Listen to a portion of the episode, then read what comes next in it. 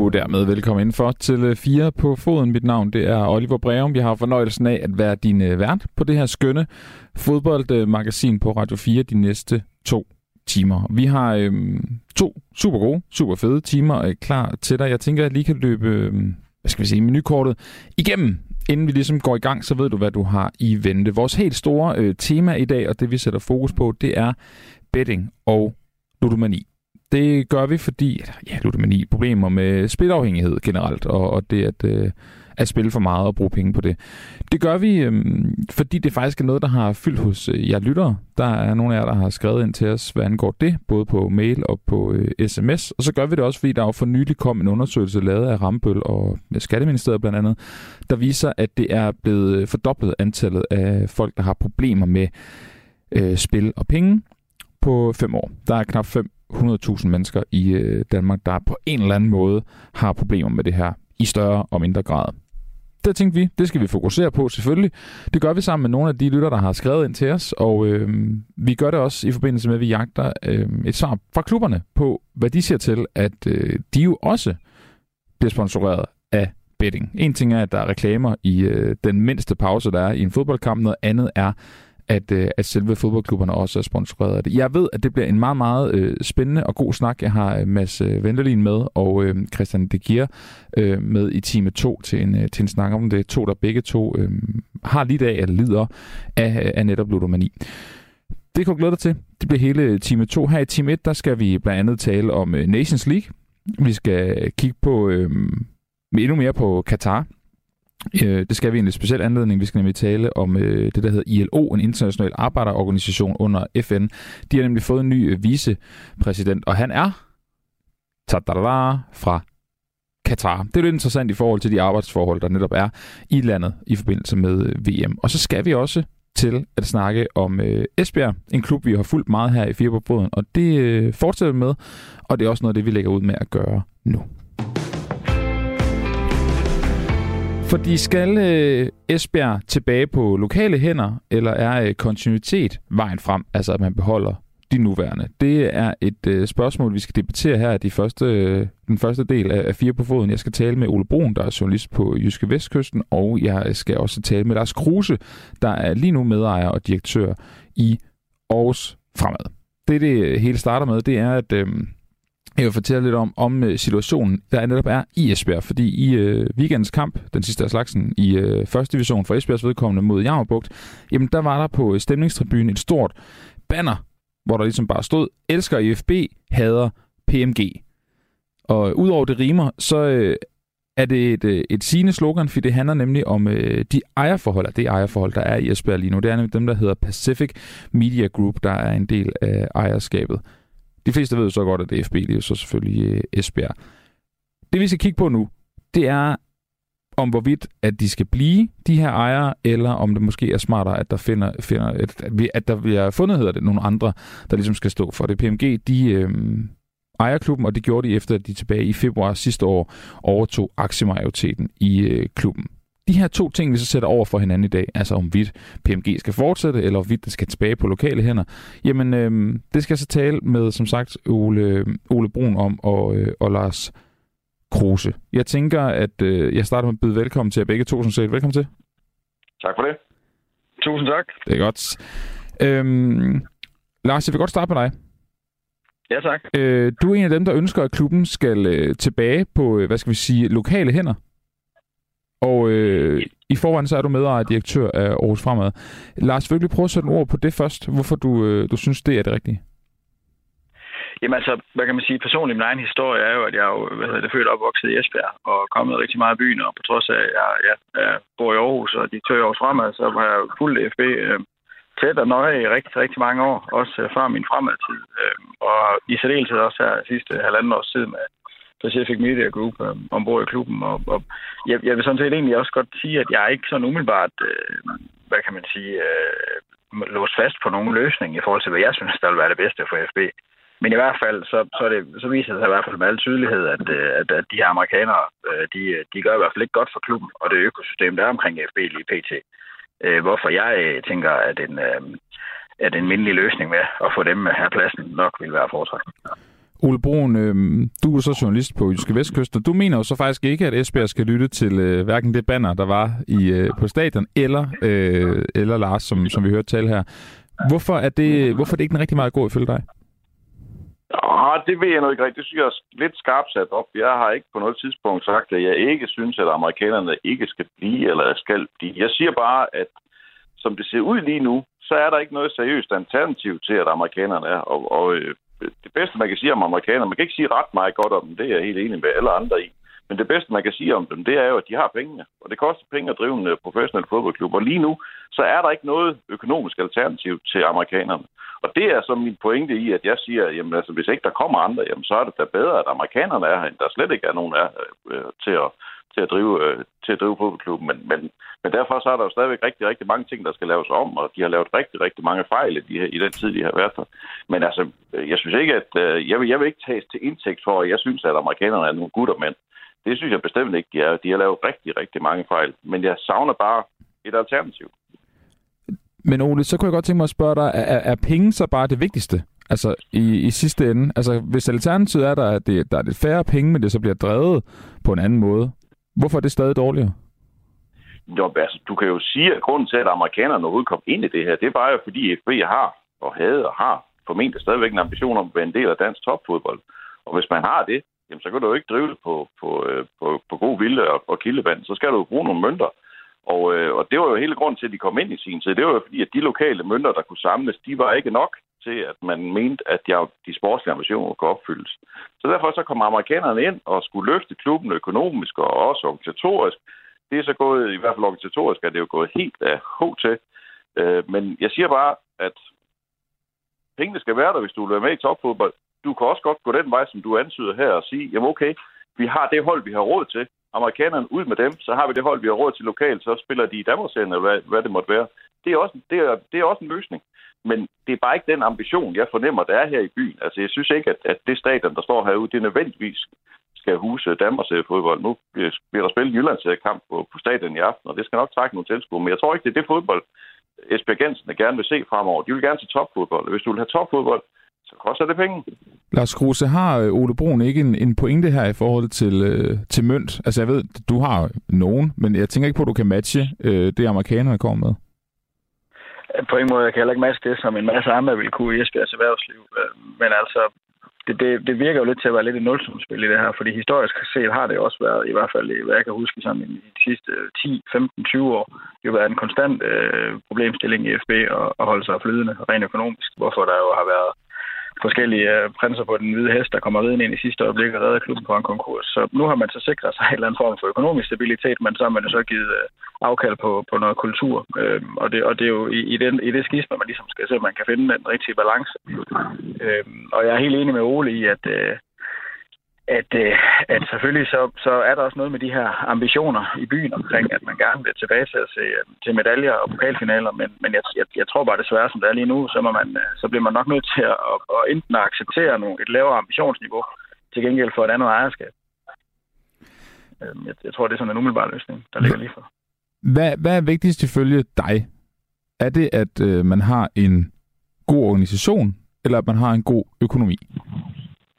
Altså, altså alt data viser, at det er dem med flest penge, der vinder i længden. Så, så det er jo selvfølgelig nødvendigt. Så, vil, så vil man vinde øh, fodboldkampe, så øh, hvis det ligesom er det, man, øh, man måler ud fra, så, så er det jo at have nogle penge, du kan bruge. Øh, man kan så vælge at forvalte dem øh, godt eller dårligt, og der har Pacific Video Group så måske valgt at ikke at lave de bedste disponeringer, og det, øh, og det må de jo selvfølgelig lidt ansvar for, hvilket jeg egentlig også synes, at de til en vis grad har gjort. Øh, men, men for mig er det bare er det tydeligt, at øh, der er et kæmpe oprydningsarbejde i forhold til det her. Og jeg tror ikke, at, øh, at, det, at den omverden, der er omkring fodboldklubben, øh, kan bakke op tilstrækkeligt, øh, så længe at øh, de her amerikanere de er med. Det virker til for mig som om, at både sponsorer og supporter de ser sort, øh, så længe de er med ombord. Øh, så hvis skal man videre, jamen, så må det være med en anden løsning. Alternativt så risikerer man jo også, at klubben kan blive taget til gissel, øh, hvor, at, øh, hvor amerikanerne vil jo egentlig bare blive ombord, og så lade den ligge, og ikke gøre noget ved det, og det vil det næsten være det værste der kunne ske. Ole Brun, jeg vil egentlig godt stille dig det samme spørgsmål. Altså, øh, hvad er vigtigst? En god organisation eller en god økonomi? Jeg synes ikke, du kan skille de to ting ad, fordi øh, det kræver jo det kræver penge. at være med i, i topfodbold, men det kræver også en god organisation. Og det er jo der, det er jo der amerikanerne har fejlet aller, aller mest. Det er jo den organisation, der er på jorden i Esbjerg, har de jo, til dels så har de fejlet ved ansættelse af nogle trænere, og dels så har de helt åbenlyst ikke tillid til den ledelse, de selv har ansat i Esbjerg. Så derfor så er der ikke nogen styring på noget som helst i Esbjerg i øjeblikket. Alle beslutninger bliver taget enten i Miami eller New York, og de er uendelig langt væk fra Esbjerg, ikke kun geografisk. Men er det så ikke netop et eksempel på, at det vigtigste er en god organisation? Det du lige sagde der. Jo, jo, men det, det har du da fuldstændig ret i. Der skal være en god organisation, men derfor, du kan jo have nok så mange dygtige direktører og trænere osv., hvis du ingen penge har så kan det være ligegyldigt. Så det er jo, det skal, det, begge, begge dele skal jo, skal jo spille med. Og, og, og det er jo rigtigt, hvad Lars siger, at nu er der om sider spændt et økonomisk sikkerhedsnet ud, ud under FB. Altså, de har jo tidligere, de har jo tidligere rykket ned, og der har mantraet hele tiden været, hvis ikke vi rykker op i sæson 1 efter nedrykning, så er vi helt på skider. Altså, så er vi helt på røven, og så har vi ingen penge, og så kommer vi til at spille øh, i bunden af første division. Det er så lykkes alle andre gange end den her gang at rykke op med det samme. Og den her gang, så har de så nogen, der betaler regningen. Men penge er, bare, penge er ikke nok. Hvis ikke du øh, administrerer de penge på den rigtige måde, og det har de åbenlyst ikke gjort, jamen så, så hjælper det ikke, så kan du have nok så mange penge. Så, så det, er jo, det er jo to del det her. Ingen, øh, ingen god klub uden penge, og ingen god klub uden øh, god organisation. Ole, hvad, hvad er dit drømmescenarie? Mit drømmescenarie, det er jo, at der kommer nogle... Øh, der kommer en daglig ledelse i FB. Jeg er sådan set ret øh, græsk-katolsk med, hvem der lægger pengene, det har jeg ikke det store forhold til. Men jeg har et forhold til, at klubben bliver ledet efter nogle lokale, hvis man kan kalde det det, principper og dyder om, at der er noget nærhed, og der er noget, ja, lad os bare kalde det kærlighed til klubben. Altså, det er jo det, vi mangler lige nu. Det er jo, at, at FB er jo bare blevet en klub, en klub af mange, og derfor så sidder bestyrelsesformand Michael Kork måske over i New York med en to-do-liste for i dag, og så nede som nummer 7-8 øh, punkt, der står der, jeg skal også lige huske at redde ESB. At det er jo ikke sådan, at vi her i Esbjerg sidder og tænker på at Esbjerg, IFB fylder sindssygt meget i Esbjerg, er enormt betydningsfuld for Esbjerg på rigtig, rigtig mange punkter, og derfor så mangler jeg, at der kommer en daglig ledelse i Esbjerg og IFB, som kan styre klubben, og som amerikanerne har øh, tillid til, og som tror på, at kan gøre det rigtigt. Altså om det så er amerikanske penge eller danske penge, det har jeg det egentlig sådan nogenlunde afslappet med. Men tror du, det kan ske under det nuværende setup? Tror du, PMG vil gå med til det, du lige talte om der? Det bliver meget, meget, meget svært at overbevise dem om, at de har lavet så mange fejl, at de bliver nødt til eksempelvis at have en dansk bestyrelse. Og eksempelvis at ansætte en sportschef, det har de jo heller ikke gjort. Altså det er jo også en, for mig at se en gigantisk fejl, som de har lavet. Så det, den, den øh, organisation, det, altså folkene på jorden, den daglige drift, det er jo den, der sejler fuldstændig. Og jeg, jeg kan jo ikke mindes, at FB har været så ildestegt, som den er lige i øjeblikket. Ikke nok med, at de er rykket ned i anden division, som er fuldstændig utænkeligt. Men samtidig så er der jo ingen, der aner, hvem der skal rejse klubben nu. Der er ingen, der aner, hvad der skal ske. Og det er virkelig, virkelig betænkeligt. Hvad, hvad tænker du om det scenarie, som Lars nævner, at, øh, at Esbjerg ligesom bliver taget som gissel, hvis ikke der bliver gjort noget? Jamen, jeg, jeg synes, det, det er svært for mig at vurdere. Altså, signalerne fra amerikanerne indtil videre, er, indtil videre er jo, at de ikke end ikke overvejer at sælge deres aktiemajoritet i, i EFB, så, altså, så kan man jo bare håbe på, på, på EFB's vegne og Esbjergs vegne, så kan man jo bare håbe på, at de rent faktisk mener noget godt med at blive her. Altså, der må jo være en grund til, at de i sin tid kom ind. Altså, jeg ved godt, at for dem, der, er det, ikke, der gælder det ikke så meget om Esbjerg og, og FB's omdømme. Altså, når det gælder det om at tjene penge. Men du kan ikke tjene penge ved at spille i anden division. Så derfor så håber jeg jo lidt, at de resonerer sig frem til, at det kunne jo godt være, at alle de her kritikere, der har sagt alle de her ting i løbet af de sidste 15 måneder, de måske har en eller anden form for pointe, sådan at de, de lytter og så forsøger at drive klubben på en måde, der passer bedre til det at drive fodboldklub i Danmark. I øh, Jyske Vestkysten, der kan man, øh, din avis, øh, Ole, eller i hvert fald den, der betaler din løn, øh, der kan man læse, at øh, du, Lars, øh, er en af dem, som ligesom har samlet bolden op, og så er løbet med den, hvis man kan bruge det udtryk, i den forstand, at, at du ligesom gerne vil være med til at øh, hjælpe sammen med en flok lokale investorer i forhold til at øh, få klubben tilbage på egne hænder. K- kan du sige noget om, hvordan det går med det arbejde? Øh, nej, ikke rigtig andet. Jeg kan sådan set bekræfte den her stillstand, som, øh, som Ole også nævner. Altså, at, øh, at som lige umiddelbart, så er der ikke rigtig nogen, der lige ved, hvad der sker. Øh, så, så, så nej, det, det kan jeg faktisk ikke rigtig. Øh, og jeg tror egentlig godt, jeg ved ikke, om, om, øh, om, om det er værd at diskutere det her forum i hvert fald, men jeg tror egentlig også godt, jeg vil vente lidt om, og så, og så egentlig, det jeg forholder mig lidt til, det er om, om man simpelthen ville kunne finde en løsning, hvor at supporterne og sponsorerne egentlig ville være villige til at bakke op øh, om et, et setup, hvor amerikanerne fortsætter med at være ombord. Jeg synes, de billeder, jeg ser fra kampen i, i weekenden, der, der ser det i hvert fald ud til for mig, som om, at, øh, at bare deres blotte tilstedeværelse er nok til, at folk vil holde op med at komme på stadion, og sponsorerne vil trække deres, deres tilsavn, og det synes jeg jo bare er super ærgerligt. Men så er der vel ikke nogen klub tilbage, hvis det sker? Nej, det er der sådan set ikke. Okay, det, det, det er simpelthen et scenarie, du kigger ind i. Ole, hvad siger du til det? Jamen, det kan jeg egentlig godt, det kan jeg egentlig godt følge Lars i, at, det, er, at det, det kan godt være, at vi kommer derhen, altså i, i, i den bedste af alle verdener, så, øh, så puljer man øh, de gode lokale kræfter, og måske også, øh, ja, selvfølgelig også øh, lokale penge med de her amerikanske penge, og så, og så sætter man sig sammen og sørger for, at, at klubben bliver drevet på en ordentlig måde. Altså, vi har jo for eksempel set i Barnsley, hvor, hvor øh, PMG også har, har, har penge, at, at øh, de er øh, Paul Conway, som er den store skurk her i Esbjerg, er jo trådt ud af bestyrelsen i Barnsley, og de har indsat lokale folk der. Altså det er jo også en eller anden, tænker jeg, uden at jeg er 100% inde i, hvad, hvad, hvad der sker i Barnsley, så er det jo også en eller anden form for indrømmelse af, at vi bliver nødt til at have noget nærhed. Vi bliver nødt til at have nogle folk, der er tæt på klubben, til at drive klubben i det daglige. Altså det, og det er jo det sådan lidt, Altså, det, det er lidt min våde drøm på FB's vegne. Det er jo, at de indser, at man kan ikke drive en fodboldklub i Esbjerg fra et kontor i New York eller Miami. Det kan man simpelthen ikke. Og derfor så bliver du nødt til at have en lokal ledelse, som, som styrer dagligdriften, den daglige drift, og så, må, og så må det være for amerikanske dollars. Altså det, øh, det vil være for mig at se det bedste, der, der kunne ske for FB. Det var jo, at det lokale erhvervsliv fandt sammen med amerikanerne, fandt en god løsning på at sætte en, en daglig drift i, i værk, og så at der er, stadigvæk er det her økonomiske sikkerhedsnet, som jo er så forbandet nødvendigt, hvis, hvis FB skal tilbage øh, til ja, bare til første division. Altså, som det er nu, Øh, har vi så allerede nået grænsen for, hvad, hvad, der, hvad det kan få konsekvenser med de her ejere? Altså er vi allerede der, hvor der, der skal ske et eller andet? Ja, der skal jo ske et eller andet. Fordi, altså, jeg, jeg tror jo, at, at, at øh, hvis, hvis øh, der, jeg, jeg er ret sikker på, at der sker noget i kulissen i øjeblikket, der bliver givetvis også på et eller andet tidspunkt afleveret et bud til amerikanerne. Det tror jeg, hvis ellers der kan samles penge nok osv.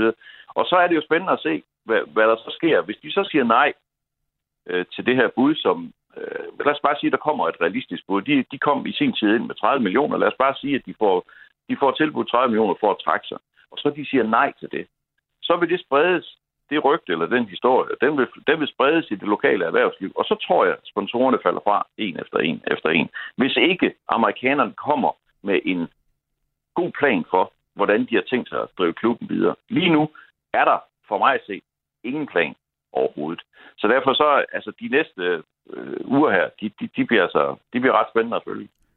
Lars, øh, hvis der kommer en ny ejer til, lad os lege med scenariet med, at du og andre lokale investorer lykkes at, at få, få overtaget klubben fra, fra PMG.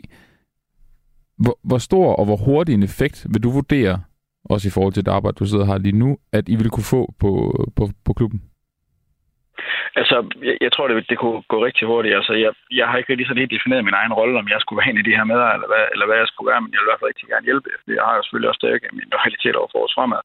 Øhm, men, men altså, jeg fornemmer i hvert fald, at det arbejde, jeg har forsøgt at gøre i Aarhus med at finde øh, en håndfuld eller, eller to håndfulde af, af folk, der gerne vil med til at holde hånd under en fodboldklub, der har vist sig umådeligt svært.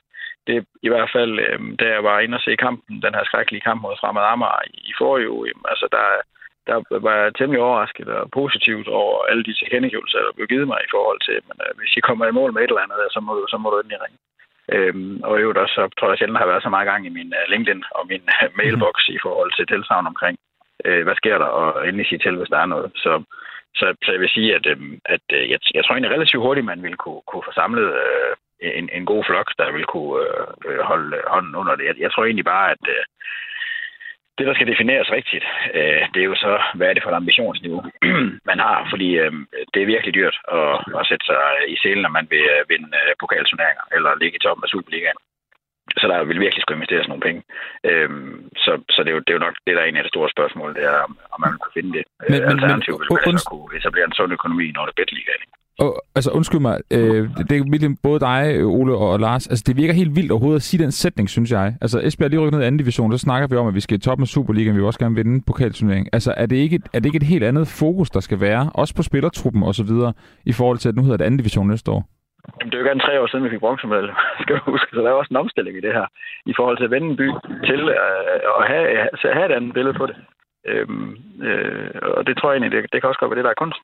Det er at vende folk til at komme på stadion og se øhm, nogle andre hold end, end Brøndby og CK.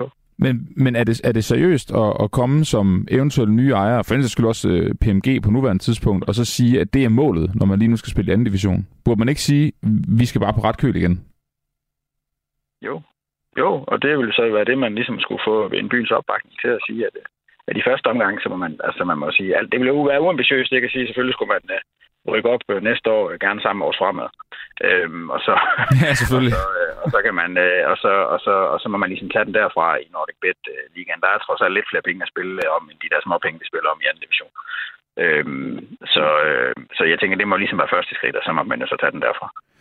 Ole, man ikke... har også et erhvervsliv nu, der har en, en undskyld afbrud. Nej, det gør noget, det gør noget. Et erhvervsliv lige nu, øh, som jeg kan se har en, øh, en stor optimisme med, med vindmølleparker og med, med NATO-havn og, og en masse gode ting, der sker for byen. Så, så alt andet lige, så vil jeg også mene, at så vil jeg også håbe og mene, at man jo vel burde kunne, uh, kunne, få, kunne få hænder lidt op i lommerne, og så, uh, og så støtte op omkring den her fodboldklub. Ja, du jeg tænker, der er mange til Esbjerg-erklæringen. Hvad siger du? Du henviser til Esbjerg-erklæringen, der blev lavet forleden med, med ja, regeringen og Dan Jørgensen i spidsen. Ja, ja nemlig. Ja, ja, nemlig. Uh, alt andet lige, så sker der mange gode ting i byen, og det kunne jo være rart, hvis det også kunne smitte af på, på et tilsavn til, til en fodboldklub. Ole, jeg kan ikke lade med at tænke på, kunne man ikke også udnytte det, at man har en masse penge endnu, og så, og så øh, anden division, altså til at man måske kan øh, starte, starte forfra på den måde, og så øh, få bygget en ny spillertrup op, og, og, og, og kigge på det som et blankt lade, selvom man har PMG? Jo, men jeg synes jo, at apropos det, vi snakker om, eller det, I snakker om omkring det, der er sket nede på havnen, så mangler vi jo en FB-erklæring. Altså, vi mangler jo en erklæring på, hvad, hvad, er det, hvad er det, de her amerikanere, de vil? Altså, de, jo jo, altså, de vil, øh, de vil have et ungt hold, de vil have et aggressivt hold, de vil rekruttere spillere via data osv., og de vil øh, i, i Superligaen, og de vil gerne ud i Europa osv. Det er fint. Glimmerne. Det er der ikke nogen, der kan noget imod. Men hvordan? Det er det, vi ikke har fået at vide nu. Det, det har vi ikke fået nogen rigtig nogen forklaring på endnu. Hvordan har de tænkt, at det her det skulle ske? At det, er jo ikke, det skal jo ikke ske på den måde, det er sket i den sæson, der lige er gået i hvert fald. Det, det, det tror jeg, det vi kan være nogenlunde enige om. Så derfor så, så, så skal det her bygges øh, stille og roligt og langsomt og, og, og gedint op.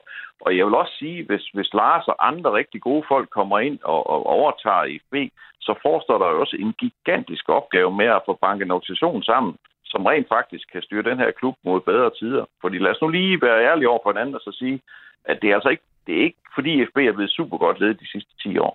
Altså jeg vil godt nu sige, at Lars de vandt bronze for tre år siden, og det kan vi jo ikke diskutere, det gjorde de jo. Men det var jo ikke som udtryk for en eller anden lang udvikling. Det var jo et oprykkerhold, som ud af ingenting vandt en bronzemedalje. Og så rykker de så i øvrigt ned næste år. Altså, det er jo, det er jo et godt udtryk for, hvor, hvor meget slingerkurs der er hvert år i FB. Så derfor så det der med, at folk snakker om, at vi skal tilbage til de gamle dyder og det gamle DNA. Lige nu der hersker der en taberkultur i FB. Det er den, der skal vendes. Og derfor så skal der laves en daglig ledelse, der skal laves en organisation, som kan forvente alt det her. Og hvordan det skal foregå, altså, hvis jeg vidste det, så, så, så ville jeg da fortælle det. Men det kan jeg da ikke umiddelbart se. Og alle de der gode folk, der skal i den organisation, hvor er de henne? Altså, det er jo, det er jo også det. Altså, hvor er den nye træner? Hvor er den nye sportschef? Hvor er den måske nye direktør? Altså, alle de, alle de der ting, de er jo oppe i luften i øjeblikket. Så derfor så er det ikke, det er ikke, altså, det er jo ikke bare gjort ved, at der kommer en flok lokale investorer, giver amerikanerne 30 millioner, og så siger, nu tager vi over. Fint. God idé. Og hvad gør I så nu? Altså, den, den plan vil jeg også gerne se. Så det er også derfor, jeg er skeptisk over for, hvad der måtte komme i stedet for. I stedet for amerikanerne. Ole, du er jo den af, af os tre, der er klart tættest på EFB. Det er du også i, øh, i forbindelse med din, øh, din podcast, der vi taler om, om EFB. Jeg kunne godt lige tænke mig at høre dig. Nu, nu har vi jo overhovedet ikke talt om spillerne, om truppen øh, og om staben omkring dem. Vi taler ligesom om, om alt det, der ligger før, nemlig organisationen og, og pengene. Men i forhold til dem, hvad tænker du så vil være bedst? Altså først og fremmest, så vil det jo være en rigtig, rigtig god, ansat, øh, god idé at ansætte en træner. Det tænker jeg da, det, det, det er som regel en god idé i en fodboldklub at have en cheftræner. Det har de ikke til den kommende sæson. Og så længe der ikke er nogen cheftræner, så er der heller ikke noget styr på, hvem der skal være spiller derude. Altså, de kommer jo til at... Altså, den, den spillertrup, der er der lige nu, er for det første alt, alt, alt for dyr, og den er alt for stor. Så derfor så skal der selvfølgelig øh, luse godt og grundigt ud i den, og det bliver der også. Men min, altså, min bekymring er bare, at der langt hen ad vej bliver luet fra toppen. Altså de spillere, der kommer til at rejse, er, er dygtige spillere, Altså, de er jo ikke dygtige, at de rykker ned i anden division. Det skal man heller ikke, sådan skal man heller ikke sige det, men altså, det er, det er gode spillere fra den, fra den bedre del af truppen. Så, så øh, lige nu er det jo også sådan lidt en sønderskudt trup, der står tilbage. Og det er det jo også fordi, altså hvor FB har vundet, hvad har de vundet? Øh, 9, 8, 9, 10 kampe i det seneste halvandet år. Det skal man lige huske. Og det er jo også det, man skal have vendt. Man skal vende den her taberkultur til en vinderkultur. Det gør man heller ikke bare sådan lige. Så, så, og i øvrigt, så skal vi også lige huske at sige, det var altså ikke Paul Conway, der lavede alle de personlige fejl på banen. Altså, det, spilleren har en kæmpe, kæmpe, øh, kæmpe stor del af ansvaret for, at det her det er gået galt. Jeg har altså vundet én kamp i 2022. Så, så øh, det er, på den måde er det også en sønderskudt spillertrup, der står tilbage, og det er en, og det er en spillertrup, der ikke aner, hvem der skal være træner for dem her efter sommerferien. Så på den front er der også, altså, der er alt det, der er alt det også kaos.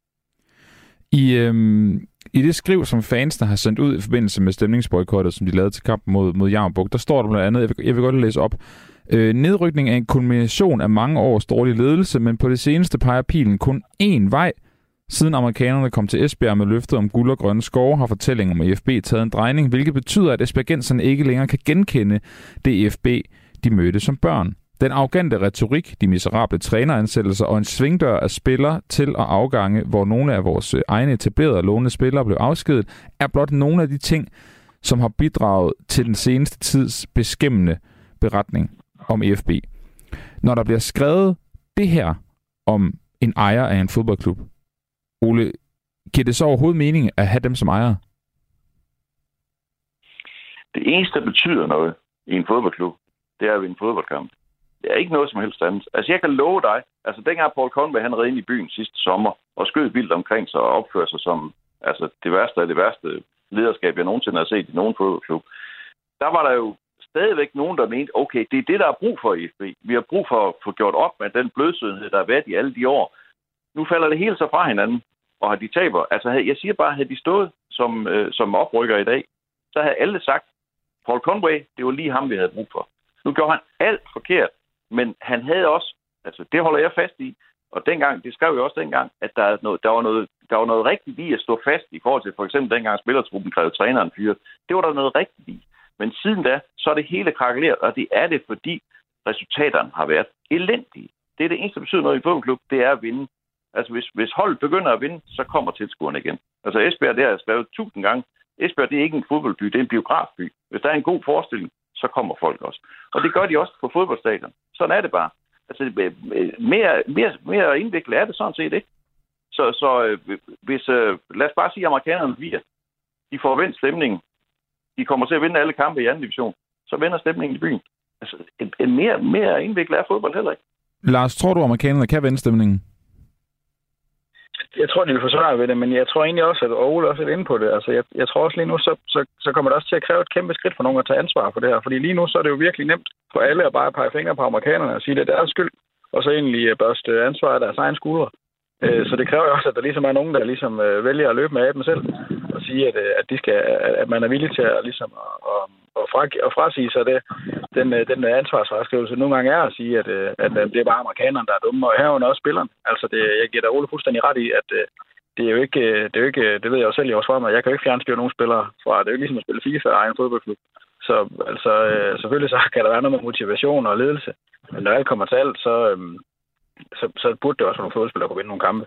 Så, så jeg tror at man skal selvfølgelig kigge i, at, at, at det her det er, da, det er da i den grad et, et delt ansvar, hvor jeg tror da godt, vi kan være enige, at amerikanerne har der hovedparten. Men øh, det er jo ikke noget, der går... Øh, det er jo ikke nyt, at, øh, at måske at der er nogle udfordringer i at drive en fodboldklub i Esbjerg. Det har jo faktisk været, så længe jeg kan huske i min tid, øh, jeg op igennem 80'erne, der var det jo også en, en rimelig begrænset tilværelse, man så.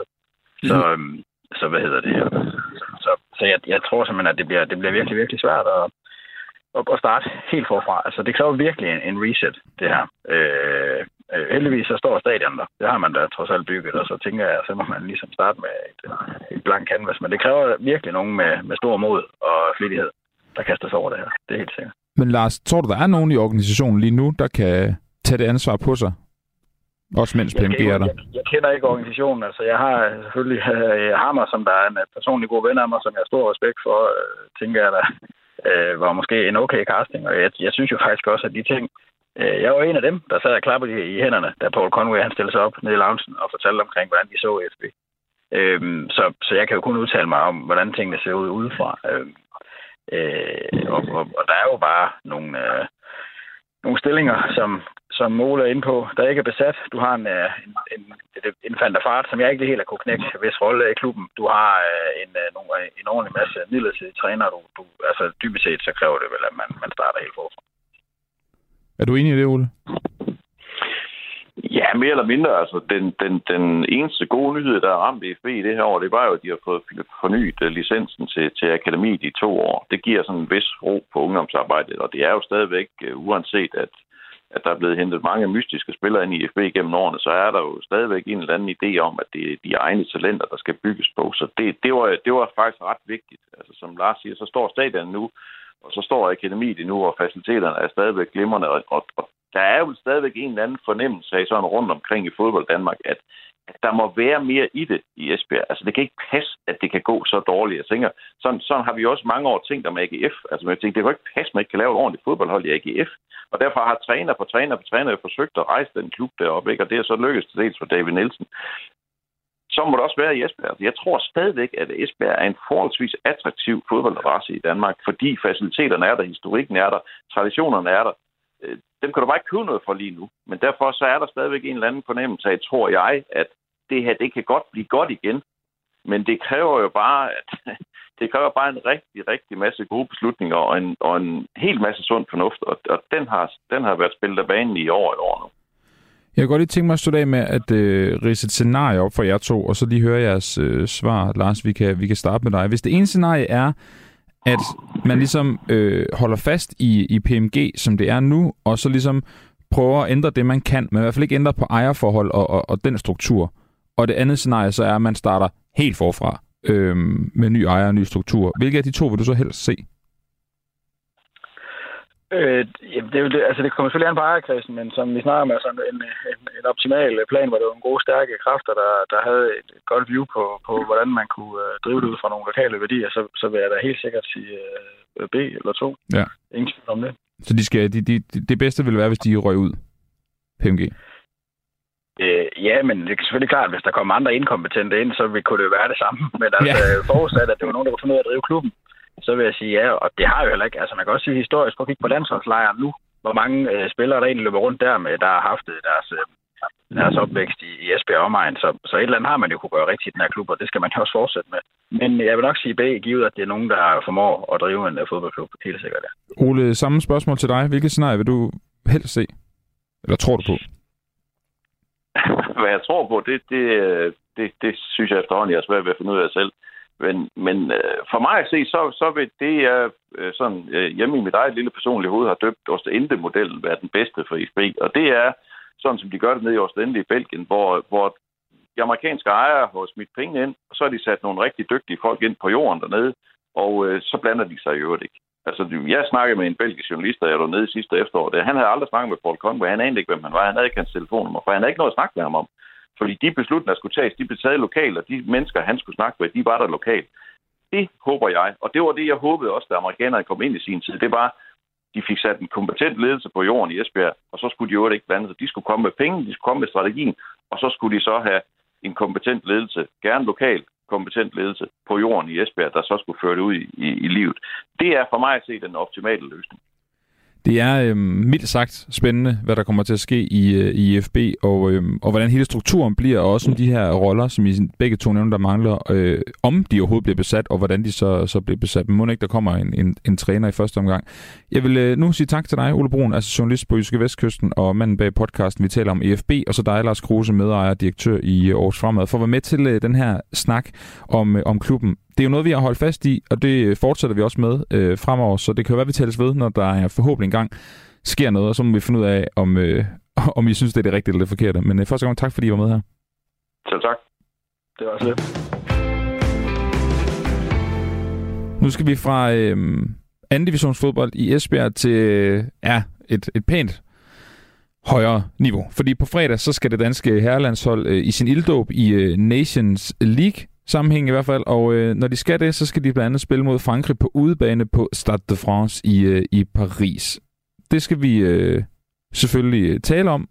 Og lige de her dage, så kan man jo ikke rigtig sige Stade de France, uden også at komme ind på, hvordan det gik med Champions League-finalen i, øh, i lørdags, hvor der jo simpelthen var altså tilskuerbøvl, er jo mildt sagt, øh, i, i, i meget, meget øh, stor grad. Jeg, jeg læste øh, i dag, at øh, den franske, en, en fransk minister havde været ude at sige, at han, han påstod, at 7 ud af 10 billetter til den finale var falske, øh, var forfalsket. Så der var øh, altså ekstremt mange mennesker, der så er kommet forgæves. Så det var også det, der gjorde, at det hele blev udskudt, og der var en, øh, en masse faktisk også voldelige billeder fra, fra optakten til kampen. Men altså nok om det. Vi satser på, at det bliver problemfrit tilskuermæssigt, når, når det danske landshold der skal forbi. Jeg tænker ikke, der er så mange øh, billethajer ude i forhold til, til falske billetter, når det kommer til den kamp. Men hvad er det, der venter landsholdet på fredag, når de øh, tager kampen op mod de forsvarende verdensmester? Jamen det vil jeg gerne spørge dig om, Frederik øh, Gagignon. Du er journalist på øh, BT. Velkommen til. Tak skal du have. Frederik, øh, ligesom julemand, så udtog den franske landstræner Didier Deschamps øh, sin trup i, øh, i sidste uge. Kan du ikke lige sætte et på ord på, på den, og nogen, der måske springer i øjnene for dig? Jo, det kan jeg. Altså, øh, der er jo altid rigtig mange spillere at tage af øh, på det franske landshold, men dem, der måske springer mest i øjnene, det er, at øh, United-stjernen Paul Pogba, han ikke er med. Og øh, Deschamps har udtaget Bubba Kamara, som er den her unge øh, Marseille-spiller, der faktisk skiftede til Aston Villa her efter, øh, efter sommerferien, som er en, en ung midtbanespiller, der har været anført dernede i nogle år, og som allerede har ret meget sådan i ballasten. Og så ellers så er der jo øh, et par genvalg fra sidst, som er nogle spillere, man ikke har set rigtigt i den, i den franske trøje, men uh, William Saliba, Gendouzi og en, der hedder Jonathan Klos, som nok nogle, er nogle navne, som, som danskere ikke sådan kender så meget til, men som er ret etablerede spillere i den franske liga. Øhm, og så har han jo set bort fra Olivier Giroud, som øh, ja, altid scorer i den franske landsholdstrøje, men er røget lidt ud i kulden efter Benzema øh, er kommet tilbage på landsholdet. Det lyder en lille smule som om, at der også er nogle af bobler, måske så meget sagt, men Julemand har også en trup, hvor der er nogen, vi ikke har set så længe. Bøjlesen blandt andet, øhm, Braithwaite også tilbage og sådan noget. Altså, øh, har de Champs sat en ord på, på truppen? Er, er, er, det, er han i gang med at eksperimentere lidt, eller, eller hvad? Altså, han har udtaget 24 spillere, og øh, Julemand udtog øh, nogle flere, så han eksperimenterer en lille smule, men men det er sådan, det har ikke været den mest overraskende trup, han har udtaget. Så altså, der er nogen, der har brokket sig lidt over, at Adrian Rabiot er taget med, for eksempel, der spiller Juventus. Men, men altså, han er øh, som sådan øh, for det meste med. Det har han været de sidste par gange. Man kan sige, at den store overraskelse er måske ifølge nogen, at Eduardo Camavinga, øh, Real Madrid, øh, spilleren ikke er med. Han er kun 18 år gammel og har fået debut på landsholdet tidligere, og er altså ikke med den her gang. Og man kan sige, at han er super dygtig, men hans tid skal nok komme, og folks øh, billede er også, måske også en lille smule farvet af, at det er gået så godt for Real Madrid på det sidste, og han, øh, at de selvfølgelig lige har vundet Champions League. Så, så altså, man kan nok godt fornemme og forvente, at øh, der bliver eksperimenteret lidt, fordi der er fire kampe, der skal spilles på meget kort tid, og man derfor bliver nødt til at skifte rundt.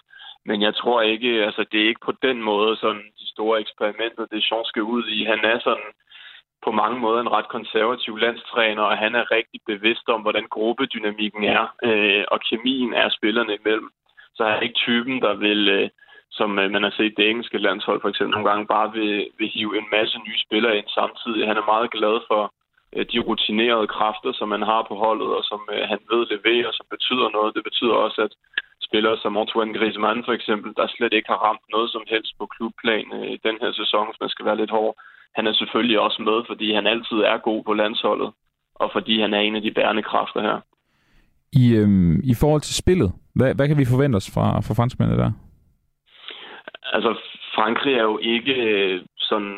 Deschamps, ja, Deschamps, Deschamps og Frankrig er ikke sådan et, et overfaldsfodboldhold. Altså, Deschamps har længe haft det her ry for at være en træner, der skulle have styr på det defensive, og måske ikke spillet den mest seværdige form for fodbold.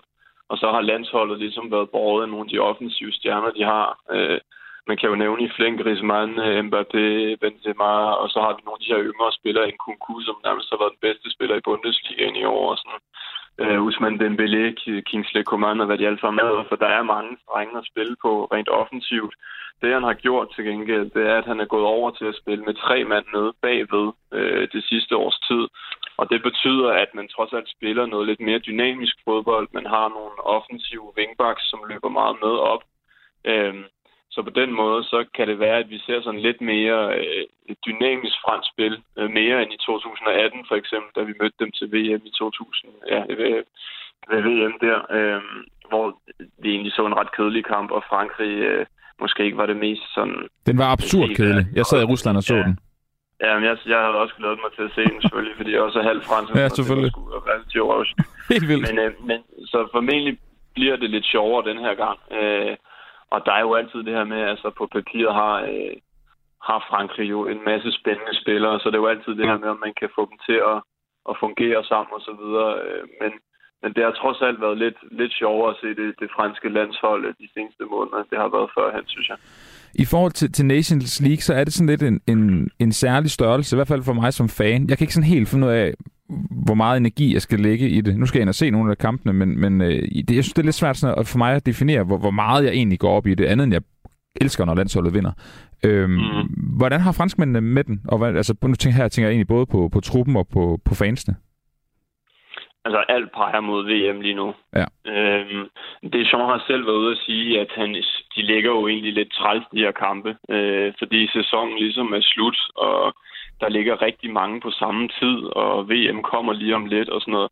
Så man kan sige, at han er glad for, har han udtalt i hvert fald, at det er Nations League-kampe frem for venskabskampe, fordi der trods alt er noget mere på spil, der er noget mere tænding og så videre, men, men det er ikke... Altså, spillerne og fansene går ikke til de her kampe og tænker, okay, nu skal vi altså bare for alt i verden vinde Nations League, og derfor er de her meget vigtige. Det bliver sådan en, der peger fremad. Øhm, og jeg tror, det gælder jo både Danmark og Frankrig, at, at øh, altså, den her kamp på fredag er jo mega vigtig i forhold til at se hinanden anden, fordi vi skal møde hinanden øh, til VM i Katar. Og det er også det, øh, det Sean går ind til de her, til de her kampe med.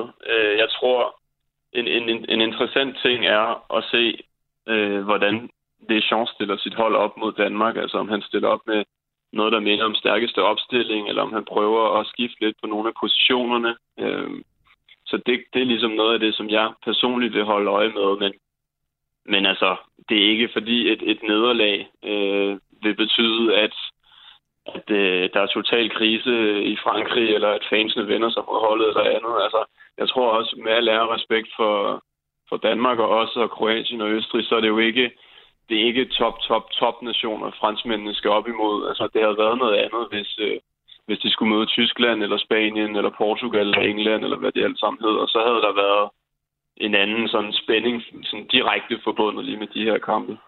Vi må se, hvad det bliver for en kamp, og så bliver det jo endnu mere spændende, som du sætter ind på, når, når det hedder VM i Katar, om, øhm, om vi så kan tage noget med netop fra Nations League-kampen her mod øh, Frankrig. Frederik øh, Garijon, tak fordi du var med her. Selv tak. Altså journalist ved BT. Og nu skal vi til at tale om øh, jamen, stor, stor, stor politik, Katar og selvfølgelig øh, VM-slutrunden dernede og arbejdsforholdene. Det vi skal tale om nu, det er en organisation under FM, der, øh, FN hedder det, der hedder ILO.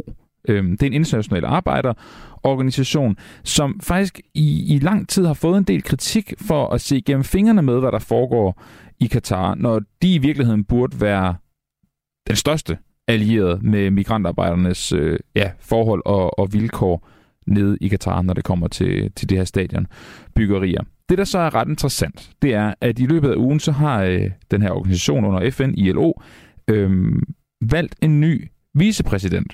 Og han er simpelthen fra Katar. Han hedder Ali bin Said bin Smaik El Mari. Lang navn. Men øh, udover at han så er ny vicepræsident, så er han samtidig faktisk også Minister of Labour for Katar. Altså arbejdsminister i virkeligheden. Det kan nok ja, sammenlignes med beskæftigelsesministeren i, øh, i Danmark. Øh, det er ret vildt, øh, tænkte vi i hvert fald her på øh, redaktionen. Og derfor så vil vi selvfølgelig også gerne bruge tid på at tale om det her. Og det virker en lille smule som om, synes jeg, når jeg lige har fortalt jer det her, at man har sat en rev til at vogte høns, sin høns simpelthen. Jeg, jeg kan ikke helt se, at det, det giver så meget mening, men øh, det kan jeg forhåbentlig blive øh, klogere på. Det kan jeg forhåbentlig sammen med dig, Gunde Udgaard. Velkommen til. Åh, oh, Gunde, kan du høre mig her? Ja, jeg kan Ja, det er godt. Hej Gunde, det er godt. Velkommen til. Tak. Gunde, du er øh, sekretariatsleder i øh, det, der hedder øh, BAT-kartellet, øh, eller BAT, der arbejder for flere og bedre jobs i øh, byggeriet. Og så har du også af flere omgange været i Katar og set de øh, mildst sagt øh, elendige forhold for, for de arbejdere, der har været i gang med at anlægge de store byggeprojekter og stadions i forbindelse med, med VM i fodbold. Nu skal vi tale om ILO's, hvad skal vi sige, signing af ham her, Ali bin Smaik øh, fra, fra Katar. Hans tilstedeværelse i ILO, gør det det bedre eller værre for arbejderne i Katar, tror du? Jeg tror ikke, at det har den helt store betydning. Øh, han er jo valgt af regeringerne. Øh, ILO er et, øh, en organisation, der prøver at promovere arbejdstagerrettigheder, men også trepartsforhandlinger og samarbejde mellem arbejdsgiverorganisationer, regeringer og fagbevægelsen. Men, men kernen af ILO's arbejde, det er det, der hedder ILO-konventionerne, som er dem, der skaber et internationalt regelværk omkring arbejdstagerrettigheder. Og det er jo ikke lige frem Katar og andre golfstater, der står i kø for at ratificere og implementere de her øh, kernekonventioner i ILO. Blandt andet den, der har nummer 87 og den, der har nummer 98, så nu bliver det lidt nørdet. Men de handler om retten til at organisere sig og retten til at forhandle kollektive overenskomster. Og de to ting er jo det, der til sammen udgør fagforeninger. Og det må man ikke i Katar, og det må du ikke i hele golfregionen. Og derfor er det jo sådan lidt mystisk, at Katar går efter sådan en post i en organisation, hvis fornemmeste opgave faktisk er at promovere arbejdstagerrettigheder og ligeværdige forhold mellem arbejdsgiver og arbejdstager. Men jeg kan godt forstå, at du, så, at du så ikke tænker, at det bliver bedre i hvert fald. Men, men er der nogen grund til, at du tænker, at det ikke bliver værre af, at en, en mand med hans magt og for, med hans baggrund, kan man sige, som du selv lige nævnte, med et land uden, uden fagforening, han nu sidder der, hvor han sidder i IRO? Det er jo lidt en, en, det er jo lidt en ceremoniel post, øh, som, som er skabt til, øh, til den konference, som, som kører lige i øjeblikket i Genève.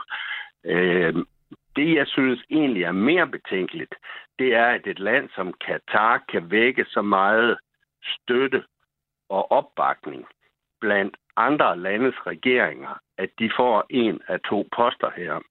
Det synes jeg måske er mere bekymrende, at en ret stor del af verden synes, at det er da helt fedt at give sådan en post til Katars arbejdsminister. Og, øh, og det synes jeg måske i, i virkelighedens verden er, er mere bekymrende. Når det så er sagt, så er det en post, som, som ikke har den store betydning. Men ligesom vi inden for bæredygtighed og, og klima, øh, der, der har vi jo noget, der hedder greenwashing. Og når man kigger på, hvordan Katar de gebærder sig i FN-systemet, især det FN-system, der har til huse i Genève, øh, så er det jo blandt andet flygtningehøjkommissariatet, det er menneskerettighederne, det er arbejdstagerrettighederne, og så er det World Trade Organization, WTO.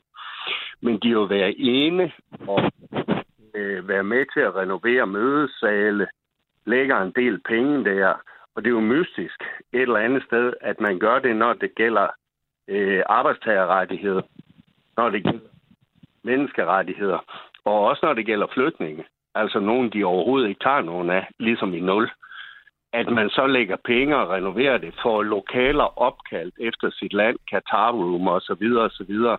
Så det er altså det der i, i bæredygtighedssprog hedder, hedder greenwashing. Jeg ved ikke, hvad det hedder i det her sprog, men det er jo et eller andet med, at man betaler sig ind, kan man sige, i det gode selskab. Og, og nu ved vi jo fra tildelingen af VM i fodbold, det er jo bevist. øh, uh, så, så, så, så, så selv den, den, den mest bagudstræbende byretsdommer ikke kunne, kunne, kunne undgå at dømme dem. Vi ved jo, hvordan de køber stemmer, ikke? Og, og der er jo et kraftigt rygte blandt nogle regeringer i hvert fald om, at det er det samme, der er sket her. Hvor, jeg, jeg, jeg kan simpelthen ikke være med at tænke, altså hvordan kan det lade sig gøre det her? Altså hvordan kan man overhovedet finde på at gøre det, når, især med det fokus, der er på Katar lige nu? Jamen, det er, jo, det, er jo, det er jo regeringer. Jeg tror ikke, den danske, det er jeg faktisk ret klar over, jeg tror ikke, den danske regering stemte på ham. Jeg kan også godt nævne nogle andre, der ikke gjorde. Men der er ret mange regeringer ude i verden, som jo ikke synes, at arbejdstagerrettigheder er noget særligt. Og hvis de får en lille fordel på andre områder fra Katar, så fred være med det. Ikke?